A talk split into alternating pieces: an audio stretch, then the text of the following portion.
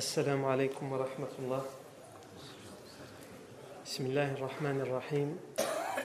Innal hamdalillah nahmaduhu wa nasta'inuhu wa nastaghfiruh. Wa na'udhu billahi min shururi anfusina wa min sayyiati a'malina. Man yahdihillahu fala mudilla lah wa man yudlil fala hadiya lah. Wa ashhadu an la ilaha illallah wahdahu la sharika lah. Wa ashhadu anna Muhammadan 'abduhu wa rasuluhu sallallahu alayhi wa alihi wa sallam. يا أيها الذين آمنوا اتقوا الله حق تقاته ولا تموتن إلا وأنتم مسلمون يا أيها الناس اتقوا ربكم الذي خلقكم من نفس واحدة وخلق منها زوجها وبث منهما رجالا كثيرا ونساء واتقوا الله الذي تساءلون به والأرحام إن الله كان عليكم رقيبا يا أيها الذين آمنوا اتقوا الله وقولوا قولا سديدا يصلح لكم أعمالكم ويغفر لكم ذنوبكم ومن يطع الله ورسوله فقد فاز فوزا عظيما أما بعد فإن أصدق الحديث كتاب الله تعالى وخير الهدي هدي سيدنا محمد صلى الله عليه وسلم وشر الأمور محدثاتها وكل محدثة بدعة وكل بدعة ضلالة وكل ضلالة في النار ثم أما بعد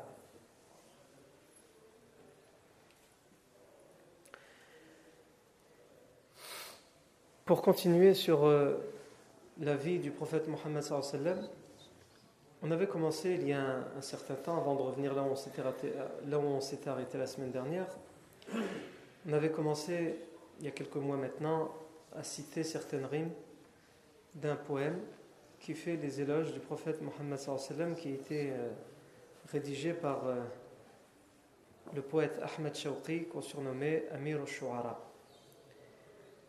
dans lesquels il commençait en disant, pour parler de la naissance du prophète Mohammed sallallahu alayhi wa sallam, « Oulida al-huda fal-ka'inatu diya'u, wa famu al-zamani tabassumun wa thana'u, الروح والملأ الملائك حوله للدين والدنيا به بشراء ولد الهدى » La guidée est née en parlant du prophète Mohammed sallallahu alayhi wa sallam. فالكائنات ضياء. Toute chose qui existe au moment où il est né s'est illuminée. وفم الزمان تبسم وثناء. وفم الزمان. Et la bouche du temps, de l'époque, Tabassumun n'était que sourire, wa thana'u et éloge et compliment. Nah, on s'était arrêté, on ne va pas citer toutes les rimes parce qu'on en avait fait beaucoup. On va citer là où on s'est arrêté. Donc on va en rajouter aujourd'hui 4 ou 5. Il dit à la suite,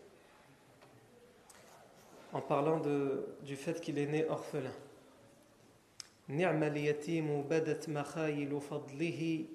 واليتم رزق بعضه وذكاء في المهد يستسقى الحياة برجائه وبقصده تستدفع البأساء بسوى الأمانة في الصبا والصدق لم يعرفه أهل الصدق والأمناء يا من له الأخلاق ما تهوى العلا منها وما يتعشق الكبراء لولا أقمت دينا لقامت وحدها دينا تضيء بنوره الآناء. On s'arrête là pour aujourd'hui, Inch'Allah. نعم اليتيم. Quel bel orphelin il était. نعم اليتيم. نعم اليتيم. بدت مخايل فضله. Quel bel orphelin il était.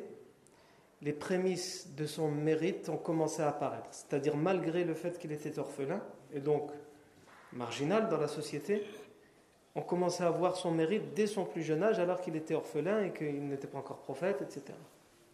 Et le fait d'être orphelin, c'est ce qu'Allah nous donne, c'est une partie de ce qu'Allah nous donne. Donc au final, c'est quelque chose qu'Allah nous donne. Même si c'est un malheur, de l'autre côté de la pièce, c'est ce qu'il veut dire ici dans cette rime, ça peut apporter certains avantages. Et dans son cas, ce le fut. وَلْيُتْمُ رِزْقٌ بَعْضُهُ وَذَكَاهُ. Ensuite il dit فِي الْمَهْدِ يُسْتَسْقَى الْحَيَا بِرَجَائِهِ وَبِقَصْدِهِ تُسْتَدْفَعُ الْبَأْسَاءُ. Alors qu'il était dans le berceau, on abreuve la pudeur, donc tout ça n'est que métaphore évidemment, on abreuve la pudeur avec son espoir, l'espoir de sa venue.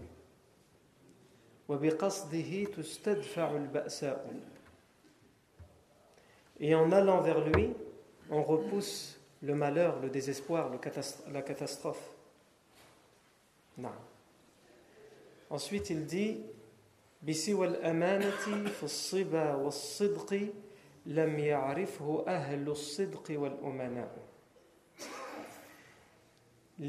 ne l'ont connu, donc avant qu'il ne soit prophète, dans cette rime c'est ce qu'il nous dit, les gens ne l'ont connu qu'à travers sa loyauté, l'amana, as-sidq, et la vérité, la sincérité, qu'à travers son honnêteté, sa loyauté et sa sincérité. Et ce sont les loyaux, les gens honnêtes eux-mêmes qui reconnaissaient en lui ce caractère. Ensuite, il dit Ya man lahu al-akhlaqu tahwa al-'ula minha, ya man lahu al-akhlaqu ma tahwa al-'ula minha wa yata'ashshaqu al-kubara. Ô celui, donc il s'adresse au prophète Mohammed sallallahu alayhi wa sallam en disant ô celui qui a les moralités, les comportements qui sont désirés par les sommets. Les sommets ici, ça vient symboliser les meilleurs des hommes. Les meilleurs des civilisations, ils aimeraient avoir les comportements et les caractères que lui avait. Ya man lahu al-'ula, ya man lahu al-akhlaq ma tahwa al-'ula minha. Même les sommets espèrent avoir les comportements et les caractères qu'il avait. Wa yata'ashshaqu al-kubara. Et ces comportements qu'il avait, ces caractères qu'il avait, ils étaient également ardemment désirés par al-kubara, les grands, les notables de ce monde. Non. La dernière rime qu'on a citée aujourd'hui, c'est Laula aqamta dinan laqamat wahdaha dinan tudhi'u bi nourihi al-ana. Si tu n'avais pas appelé à cette religion, si tu n'avais pas, il fait une théorie, il ose, et en même temps c'est le travail, c'est le rôle des poètes. Les poètes ils vont dans l'abus. Il dit admettons que tu n'aurais pas revendiqué la religion. La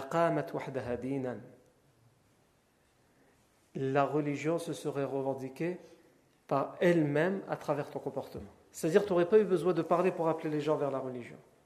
Puisqu'il vient de parler de son caractère, donc il dit, si tu n'avais pas appelé les gens vers la religion, à travers ton comportement, aurait appelé par elle-même, à travers ton comportement. Elle se serait revendiquée elle-même à travers tes caractères et ton comportement. Et elle aurait illuminé de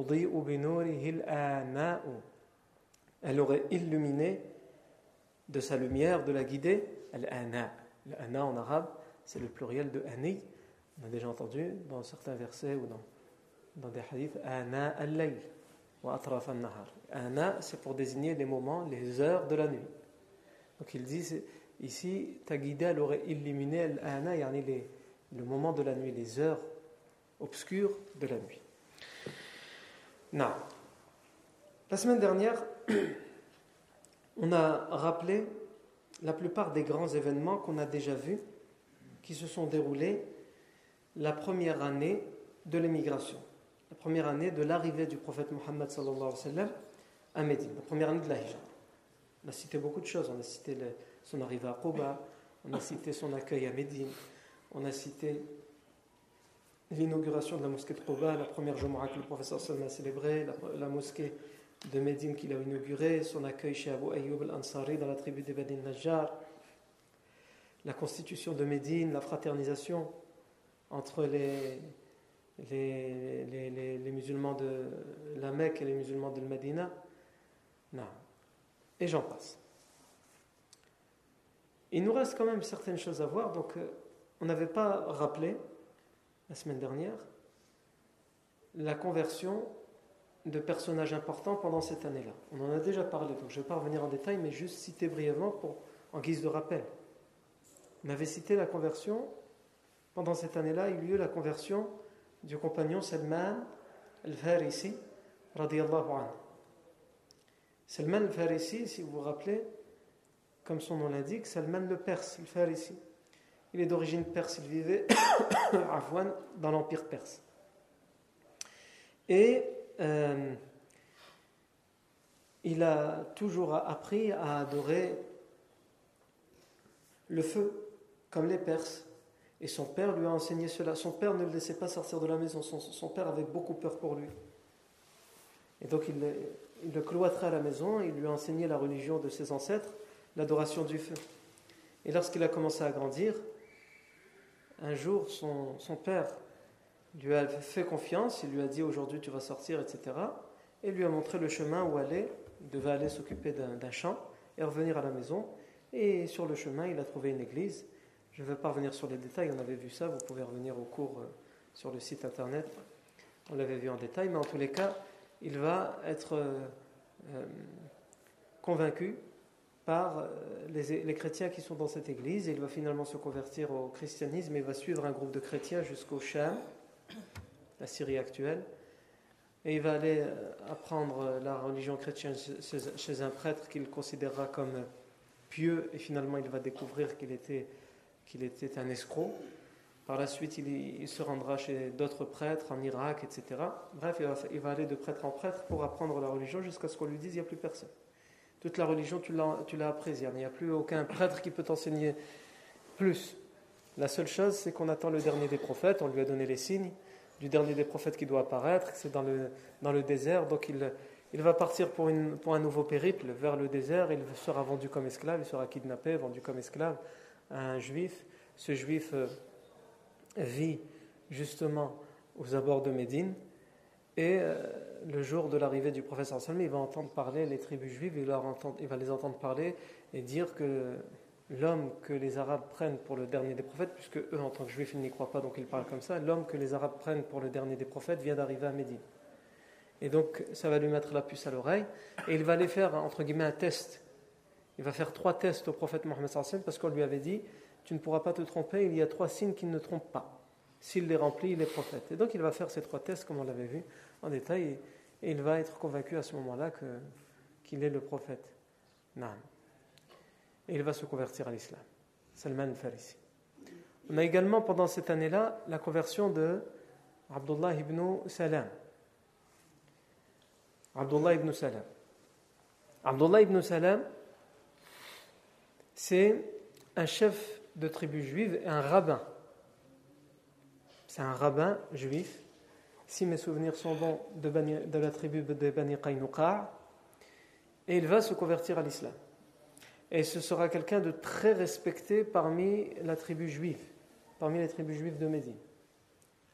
Mais il préviendra le prophète Mohammed sallallahu alayhi wa sallam en lui disant « Les miens me respectent et ils m'obéissent. Mais s'ils savent que je me suis converti à l'islam, là, ils ne me suivront pas. » Et ce sera le cas. Évidemment, il y a beaucoup de juifs qui se sont convertis à l'islam, comme on l'avait dit, au moment de l'arrivée du prophète Mohammed sallallahu alayhi wa sallam à Médine. Mais, on va dire les plus entêtés, refusent de se convertir à l'islam, même en voyant Abdullah ibn Salam, qui a la connaissance des livres qu'ils considèrent eux comme sacrés dans leur religion, et qui, à travers la connaissance qu'il a de ces livres, arrive à être convaincu par la prophétie de Muhammad sallallahu alayhi wa sallam. Malgré cela, il refuse de le suivre. Non. Donc ça, ce sont les 2 exemples qu'on avait donnés de conversion. La dernière chose sur laquelle je ne voudrais pas revenir en détail non plus, on l'a cité brièvement la semaine dernière, c'est le mariage du prophète sallallahu alayhi wa sallam avec Aïcha radiyallahu anha. Il y avait un cours qui était, le dernier cours d'ailleurs avant la période estivale, était réservé au mariage du prophète sallallahu alayhi wa sallam avec Aïcha radiyallahu anha. Simplement, rappeler les faits, rappeler les choses les plus importantes, on a dit que les textes authentiques nous disent que le prophète sallallahu alayhi wa sallam s'est marié avec Aïcha, ou plutôt a fait sa demande de mariage à Aïcha, comme elle le dit elle-même, alors qu'elle avait 6 ans. Et que la vie commune, la vie conjugale, n'a commencé qu'à partir de l'âge de 9 ans, quand Aïcha avait 9 ans. Et que le prophète sallallahu alayhi wa sallam meurt quand Aïcha radiyallahu anha en a 19. ou 18 il me semble. Non. Et que le professeur Sam a vu à 2 reprises en rêve, donc on sait que les rêves des prophètes sont une révélation, qu'un homme prend Aïcha dans un tissu de soie et il dit au prophète sallallahu alayhi wa sallam, c'est ton épouse, alors qu'il n'a pas encore fait sa demande en mariage. Il va faire à 2 reprises ce rêve, et c'est ce rêve qui va lui faire comprendre que la révélation lui vient, qu'il doit se marier avec Aïcha radiyallahu anha. Et on avait parlé du fait que beaucoup remettaient en cause l'âge de Aïcha au moment du mariage, puisqu'évidemment, quand on essaie de comprendre ça avec notre époque aujourd'hui, notre mentalité et nos cultures aujourd'hui, c'est évidemment quelque chose qui est difficile pour nous. Donc on était revenu sur ça. Et on avait expliqué que la majorité des savants, ces textes sont authentiques, donc ils les prennent à la lettre. Aïcha, au moment de la demande de mariage, avait 6 ans, et au moment du début de la vie conjugale commune, elle en avait 9.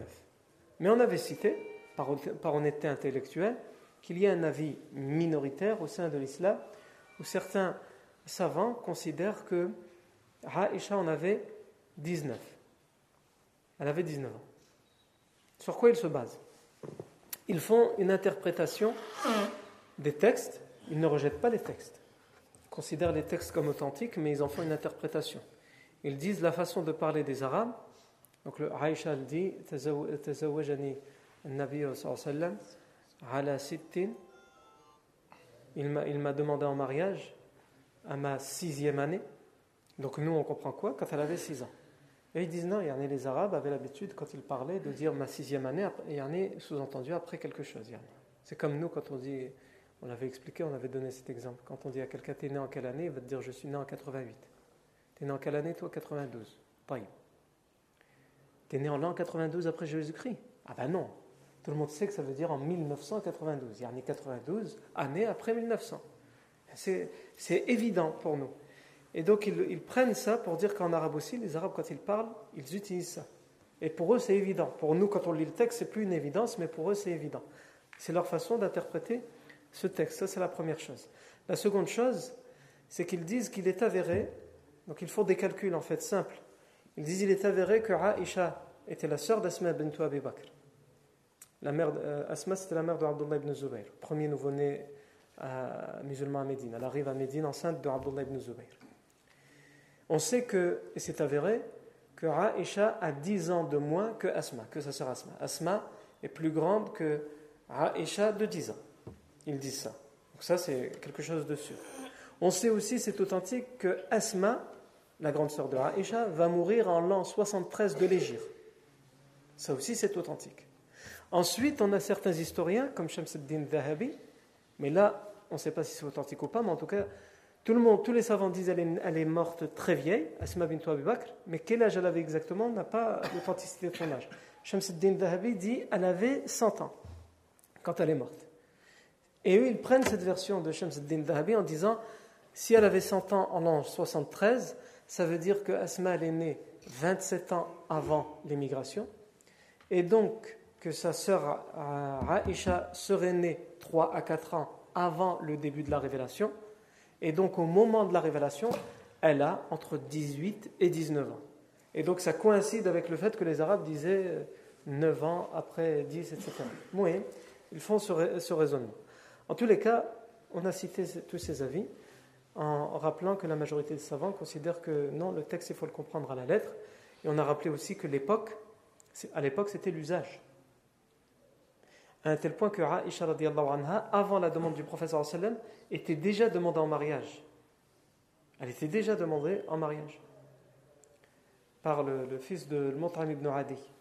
Et ensuite, finalement, cette demande n'a pas atteint son objectif, et c'est le prophète sallallahu alayhi wa sallam qui s'est marié avec Aïcha. Ça veut dire que chez les Arabes de l'époque, c'était quelque chose de totalement acquis.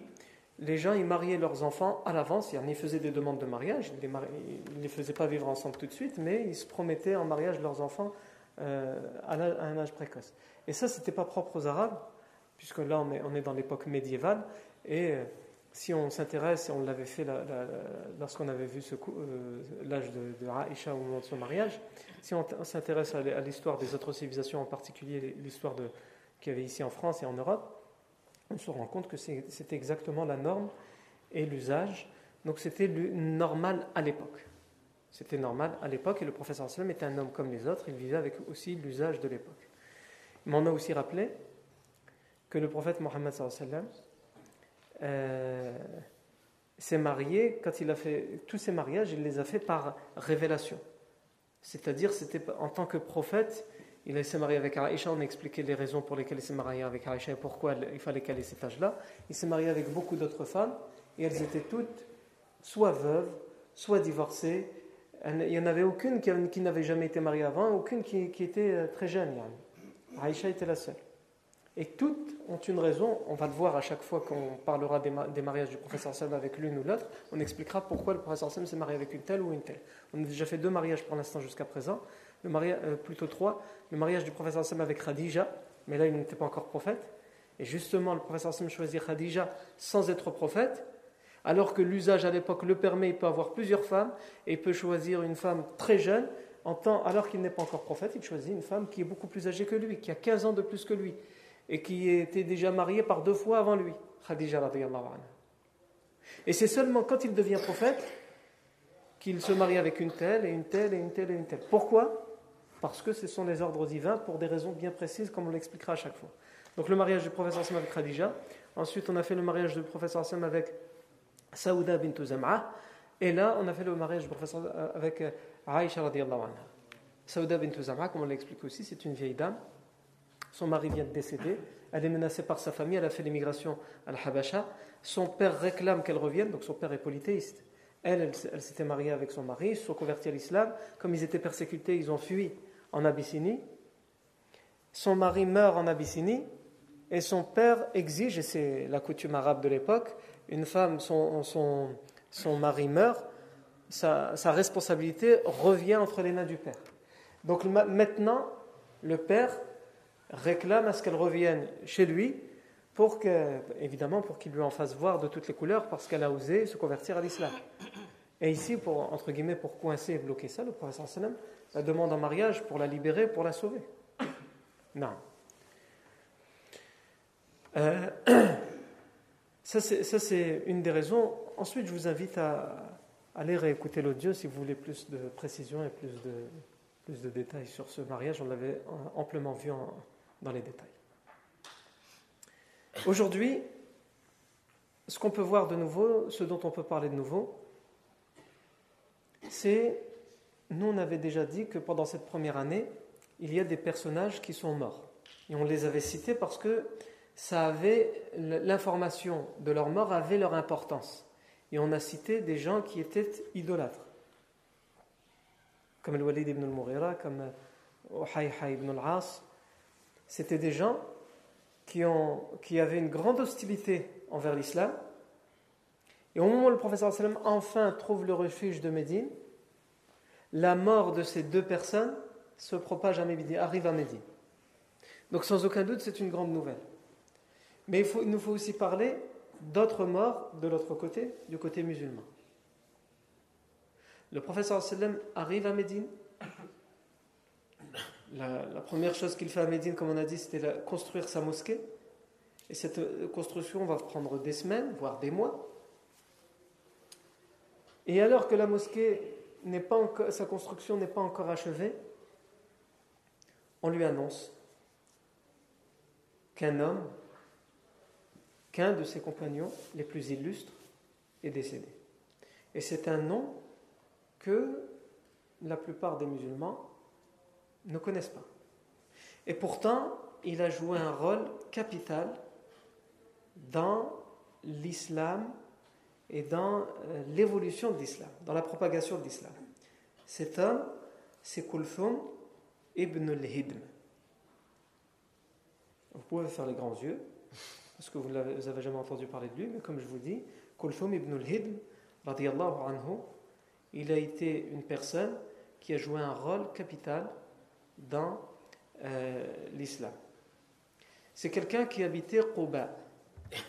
Et on dit de lui, les historiens disent de lui, Kana Shaykh al-Ansar. Il était le Shaykh des Ansar, le Shaykh des compagnons de Médine. Pourquoi ? Parce que c'était le plus vieux d'entre eux, le plus âgé. Et généralement, avant, plus on était vieux, plus on respectait la personne. il n'avait pas plus vieux que lui. Et les gens le décrivent comme étant quelqu'un à cette époque-là de très âgé, un vieillard. Kulthum ibn al-Hidm va mourir donc avant même l'achèvement de la construction de la mosquée du prophète sallallahu alayhi wa sallam. Et pourquoi cette information vient à une grande importance et elle vient attrister le prophète Mohammed sallallahu alayhi wa sallam? Parce que Kulthum ibn al-Hidm va être celui qui va héberger le prophète Mohammed sallallahu alayhi wa sallam à Quba. On a expliqué que lorsque le prophète sallallahu alayhi wa sallam arrive à Médine, il commence par Quba, la ville de Quba. Il y inaugure la mosquée de Quba, dans laquelle il nous est conseillé, lorsqu'on va aujourd'hui à la Umrah ou au pèlerinage, de passer par la mosquée de Quba pour y prier, ne serait-ce que 2 unités de prière, pour lesquelles le prophète sallallahu alayhi wa sallam a dit « Celui qui prie chez lui ». Nous, là-bas, on n'est pas chez nous, donc dans sa chambre d'hôtel. Celui qui prie chez lui et qui fait bien ses ablutions. Et ensuite, il va à la mosquée de Quba pour y prier 2 rak'at. C'est comme s'il avait accompli une umrah. Non. Kulthum ibn al-Hidm habite Quba et il est reconnu, il est le plus respecté à la fois à Quba et à Médine. Parce qu'il est le plus âgé. On dit de lui « Shaykh al-Ansar ». Et évidemment, lorsque le professeur Sam arrive à Quba, le lundi matin, cet homme, Kulthum ibn al-Hidm, refuse à ce que le professeur Sam soit hébergé chez quiconque, si ce n'est chez lui. Et le professeur Sam accepte. Il lui donne cet honneur. Il lui rend cet honneur qui lui est dû. Naam. Et ça aussi, c'était quelque chose à la fois d'affectueux de la part du professeur Sam, pour rendre aux gens aussi une partie du bien qu'ils font envers l'islam, mais pas seulement, c'est aussi stratégique. Parce que c'est quelqu'un qui est très respecté, et entre guillemets, on parlait tout à l'heure avec l'âge de Aïcha, c'était l'usage, la norme à l'époque, et ça aussi c'est l'usage à l'époque. Les gens importants, il faut leur donner une certaine importance. Le professeur Sam sait faire ça, il le fera aussi à la libération de la Mecque.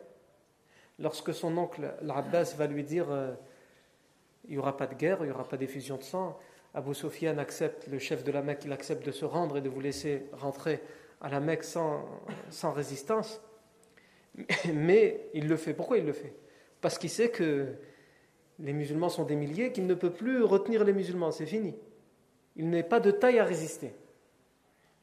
Mais en tant que chef, il a besoin de retourner à la Mecque et de dire « j'ai négocié ». L'entrée du prophète sallallahu alayhi wa sallam, en échange, j'ai quelque chose. Alors que le prophète sallallahu alayhi wa sallam aurait pu rentrer à la Mecque et dire bah vas-y, essaye de résister. Tout le monde savait que militairement, à ce moment-là, il n'était plus capable, ni en nombre, ni en armes, ni en rien du tout. Il ne pouvait plus défendre la Mecque. Donc le prophète sallallahu alayhi wa sallam, dans tous les cas, allait rentrer. Mais d'abord, le prophète sallallahu alayhi wa sallam préfère y entrer sans y faire couler le sang. Et ensuite, le prophète sallallahu alayhi wa sallam lui donne. Et parmi les choses qu'il donne, il dit « Man dakhala dara Abi Sufyan fa huwa amin ». Ceux qui se sentent menacés, lorsque nous rentrons à la Mecque, nous leur donnons notre promesse et notre engagement que celui qui se réfugiera dans la demeure d'Abu Sufyan, il sera en sécurité. Et donc il revient avec ça. Il négocie, il revient avec ça à la Mecque. Et donc tout le monde l'attend. Les plus fervents, qui veulent, les jusqu'au boutistes qui veulent se battre jusqu'au bout pour défendre la Mecque, ils l'attendent pour préparer la résistance et la défense de la ville.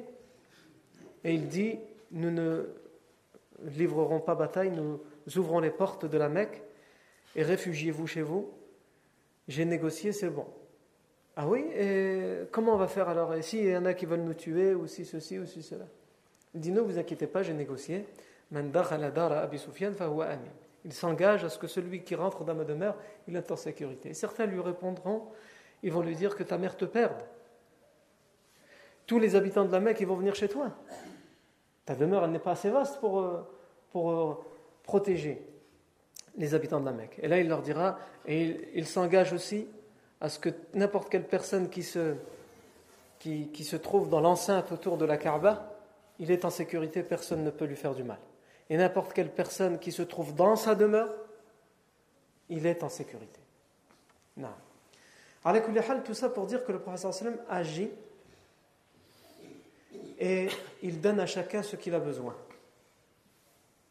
D'ailleurs, même, on le voit aussi, on le verra encore plus en détail, mais avec cette libération de la Mecque, le prophète sallam agit comme ça, avec une grande stratégie. Les gens fraîchement convertis à l'islam, qui ont pourtant combattu l'islam, ils ont combattu le prophète sallam à Badr, à Uhud, dans bien des batailles. Ils viennent de se convertir à l'islam, et lorsqu'ils participent avec le prophète sallam à la bataille de Hunayn, à la bataille de Taif, le prophète sallallahu alayhi wa sallam leur donne beaucoup de butin. Il leur donne une grosse part du butin. Et les gens qui sont là, qui ont tout sacrifié, il leur donne moins en butin. Comme les Médinois. Pourquoi?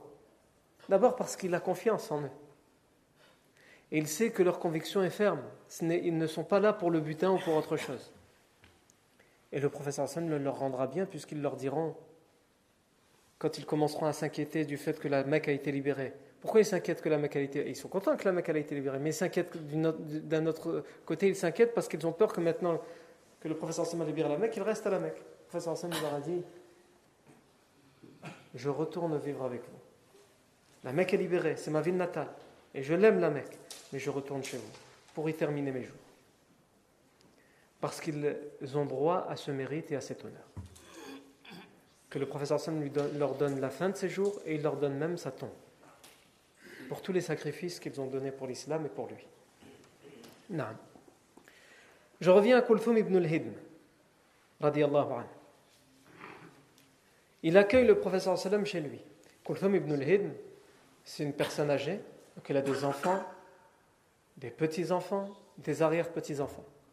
Quand on dit l'accueil chez lui, à l'époque les gens ils vivaient en tribu et par quartier, donc il y avait entre guillemets toute une ruelle où toutes les habitations c'était Kulthum ibn al-Hidm et les siens, ses enfants, petits-enfants, etc. Donc il l'accueille là, et c'était aussi une façon aussi pour que le professeur sallam a connu un voyage difficile. Lorsqu'il arrive à Quba, il y a des familles qui peuvent s'occuper de lui pour les repas, pour beaucoup de choses. C'est pas facile de dire viens je t'héberge, il faut avoir une main d'œuvre derrière. Pas juste viens tu dors. Et le prophète sallallahu alayhi wa sallam, comme il y a des femmes, etc., pour ne pas les déranger, la journée il allait chez qui? Il allait chez Sa'd ibn Khaytham. Donc ça se passe du lundi au jeudi que le prophète sallallahu alayhi wa sallam passe à Quba. La journée il va chez Sa'd ibn Khaytham et la nuit il retourne chez Kulthum ibn al-Hidm. C'est qui Sa'd ibn Khaytham? Sa'd ibn Khaytham radiyallahu anhu, c'est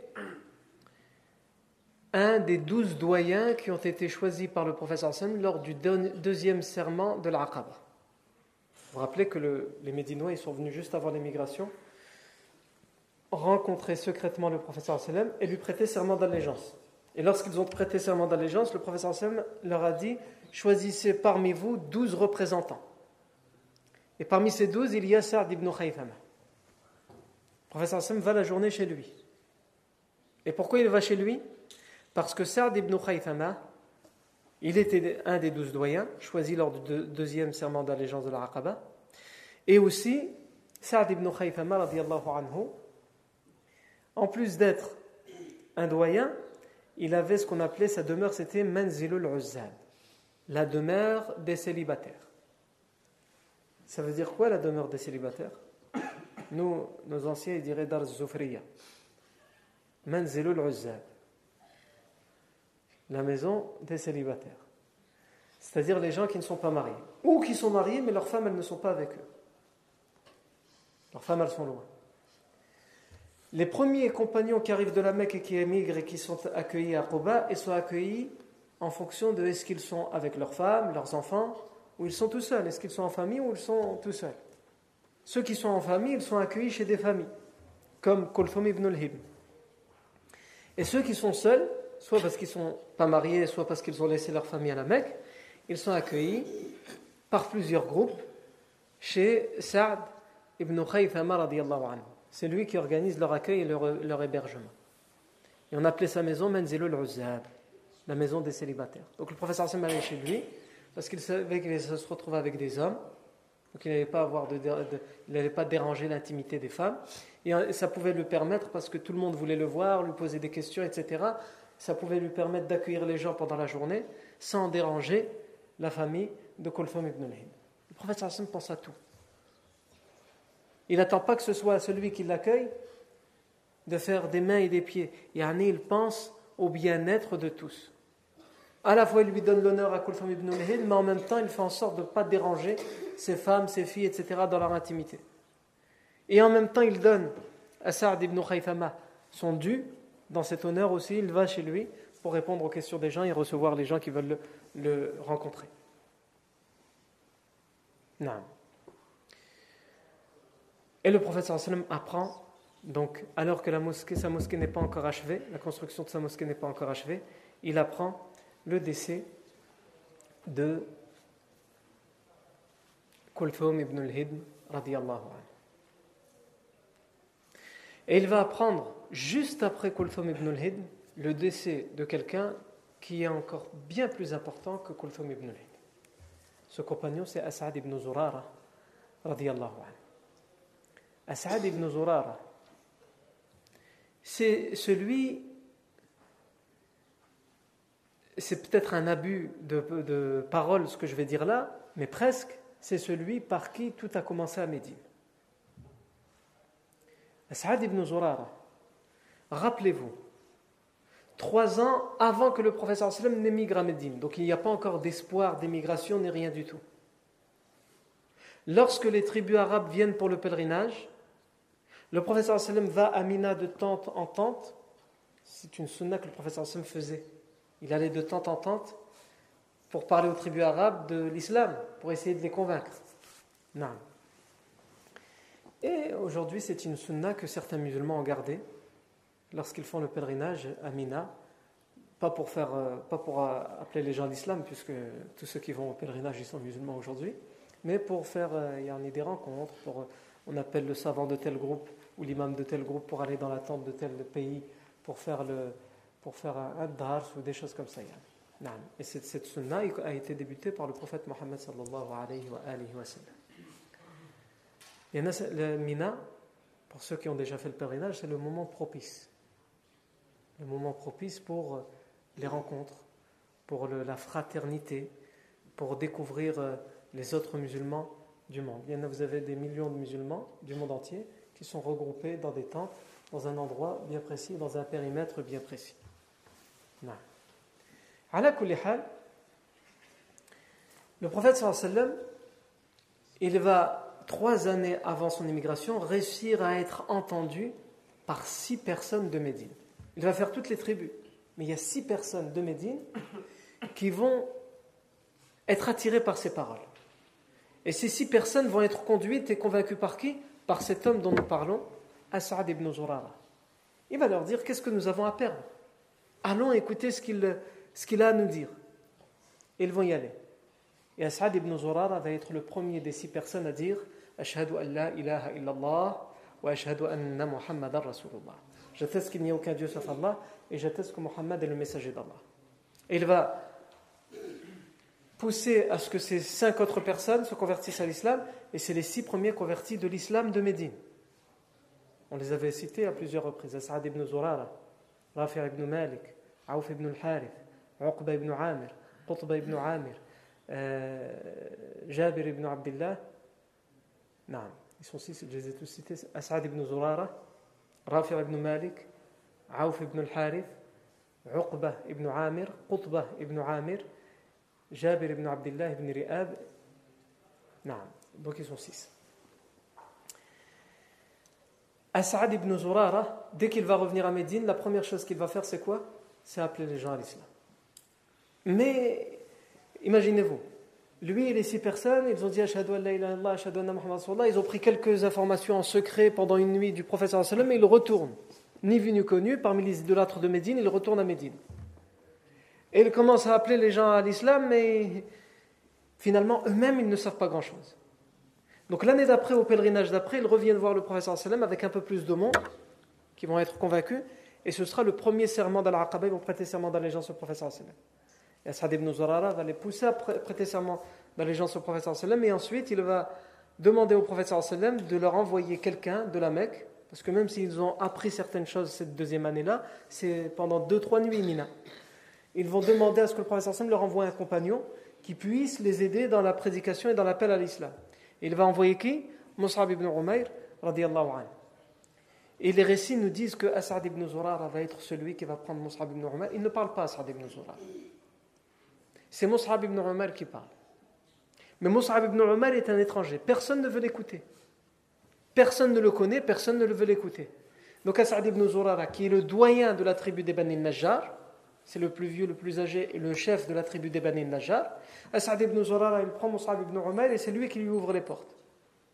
Il va dans cette tribu, il dit: j'ai ramené un invité, il doit vous parler, écoutez-le. Et lui, il est respecté. Donc comme il dit ça, on doit l'écouter. Donc lui, il n'a pas les arguments, parce qu'il n'a pas toutes les informations. Mais Mus'ab ibn Umayr, qui est un compagnon jeune, qui a suivi le prophète sallam pendant des années à la Mecque, il a de quoi dire. Et c'est comme ça que la da'wa va se faire. Avec ce duo, As'ad ibn Zurara, Mus'ab ibn Umayr. C'est pour ça aujourd'hui, quelquefois, on entend des gens qui disent: ouais, mais pour faire la da'wa, il faut avoir la science. La da'wa, elle a été faite par As'ad ibn Zurara sans connaissance.